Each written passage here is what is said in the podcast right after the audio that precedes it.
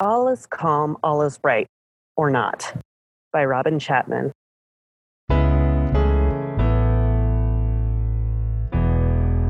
I have a backpack at church tonight instead of my usual diaper bag.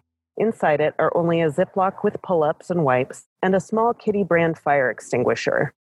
I brought a freaking fire extinguisher to church. Can I use freaking and church in the same sentence? Oh well. I love Christmas Eve candlelight services. Or rather, I did back before it came the most ridiculous worst case scenario I find myself in every single year. At my church, Christmas Eve services go like this walk into the foyer from sub zero cold, wait for my glasses to defog, greet as many people coming out of the earlier service as you can find, hand out Christmas cards or bags of caramel corn if you manage to get as far as cards or caramel corn this year. Mosey into the sanctuary and find a seat as the Spotify Christmas playlist fades and the pianist begins, signaling we have about 90 seconds before the service starts for real. After the welcome, we pray, read the Christmas story from Luke 2, and watch someone light all five Advent candles. I'm increasingly drawn to the repetition of this one sacred night. At the end of all this, we get instructions to take one and pass it down. Underneath the leftmost chair in each row sits a box of candles, each tucked into individual plastic holders. The pastor reminds us to always tip the unlit candle to the lit one to prevent hot wax drip and to hold it upright for a minute after we blow it out at the end. Then someone turns out the light. Typically, this responsibility falls to my husband, the ridiculously good looking sound guy whose board is right in front of the bank of light switches. For a few moments, the only light comes from the five Advent candles. The pastor lights his little candle and starts walking down the center aisle as people on both sides dip their unlit candles to his, then pass the flames down their rows. After he started lighting candles down the aisle, we start singing Silent Night a cappella. By the second verse, all 200 or so candles are lit, and they stay that way for the remaining verses. The sanctuary has a warm glow as we sing together, our faces shining in the firelight. Silent night, holy night, all is calm, all is bright.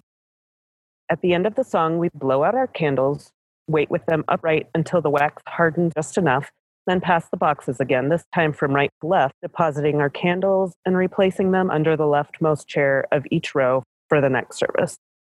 We head out of the sanctuary, linger for a while in the foyer, long enough for auto started cars to warm, if only a little, talking to friends who attended this service and the ones coming for the next one.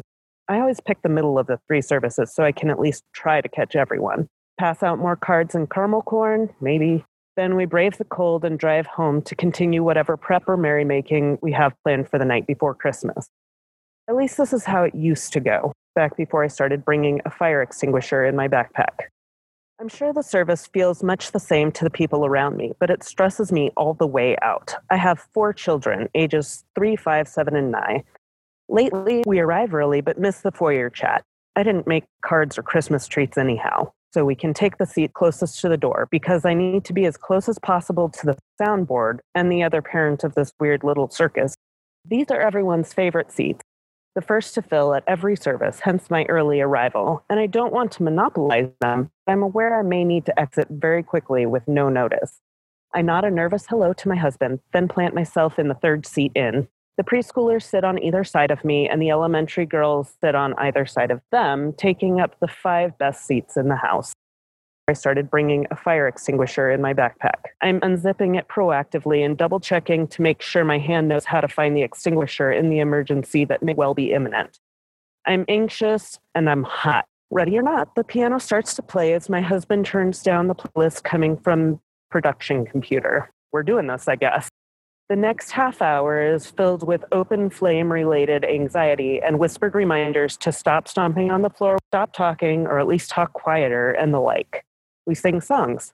My kids are familiar with them and thus sing with great gusto and fair to moderate pitch. I'm trying, failing, to keep myself regulated as we get closer to the moment when four little candles with four menacing flames will be held tightly in eight unpredictable hands. It's fire time. My oldest is in the leftmost position, so she gets the box from under her chair and hands it down.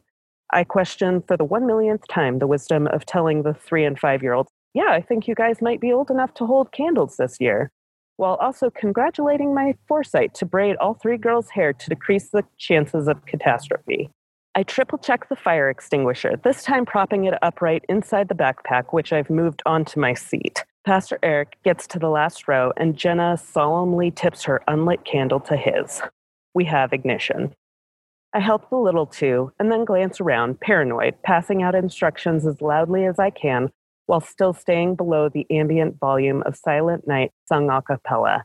About the middle of the third verse, I see five year old Brian getting a little too curious about his candle. I whisper with increasing volume and panic Away from your face, but away from your face, Brian!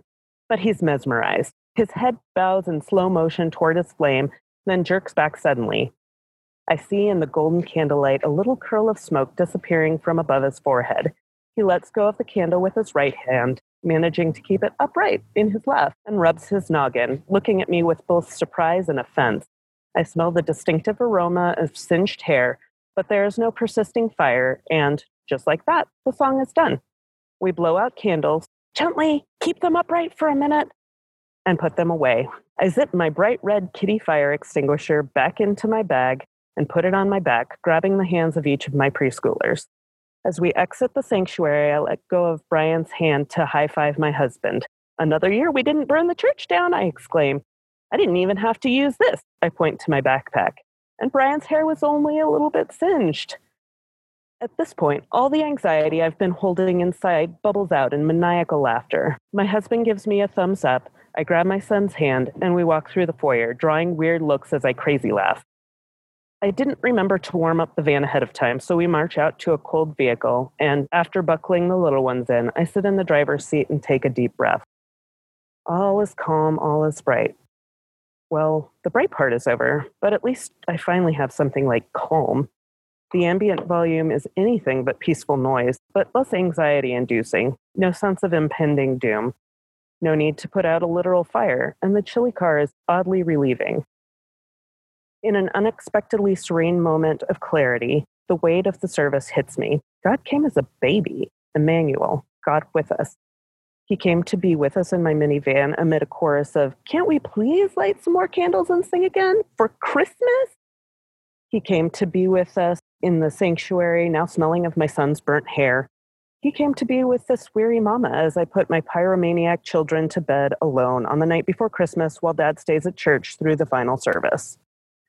As I take a moment to connect with the God who opted to enter this world full of noise and chaos and brokenness and beauty, there is calm. I can't rightfully say I am calm, but I can enter his calm in this moment where he is with me. Later, once all four kids are down, with melatonin assist to counteract their fire fueled mania crossed with anticipation of presents, I light a candle on my dresser and sit in my room. All is calm, all is bright. Recalling again the first Christmas, I wonder how calm it actually was. Earth is not typically described as calm, especially with livestock and shepherds hanging around. Mary, a first time mother far from home, was learning to nurse and care for a newborn without the benefit of her own mother's presence. These are not ingredients I would choose for a night of beatific serenity. My mind swirls with the possible scenarios Mary and Joseph endured that night. None of them includes unbroken calm. Perhaps my desire for Christmas related tranquility is overrated. Maybe Christmas carols have it overstated. The little Lord Jesus, no crying he made? Uh, sure, Shoot, if there was a fire in the stable to keep Mary and a new vernix covered squishy Jesus warm, it's altogether possible she had a little bit of stress over the possibility of straw catching on fire. But even if all was not calm that starlit night, he came. God was there, the Prince of Peace himself, and that was enough.